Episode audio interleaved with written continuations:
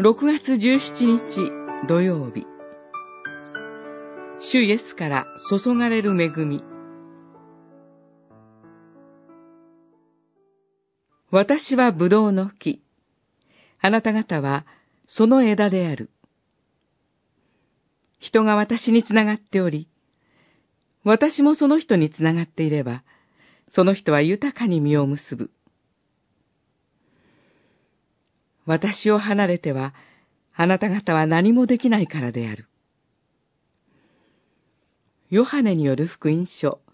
十五章五節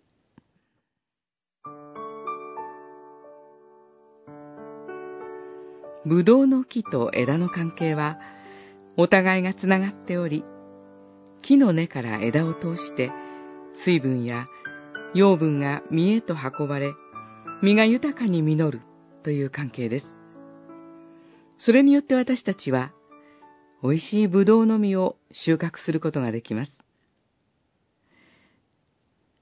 主イエスは、このような例えを示すことによって、ご自身と、それにつながる弟子たちとの関係を教えてくださいました。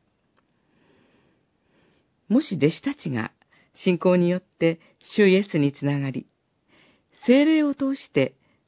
御言葉という水分や養分をいただき続けるならば、葡萄の実が豊かに実るように、主イエスに似るものへと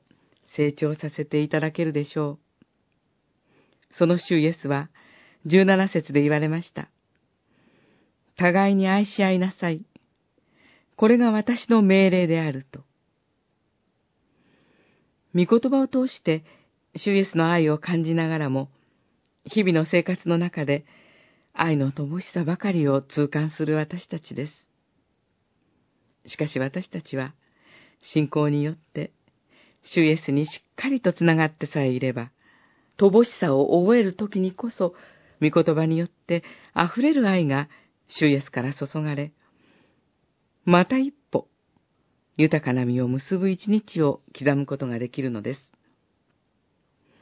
確かな結びつきを感謝しましょう。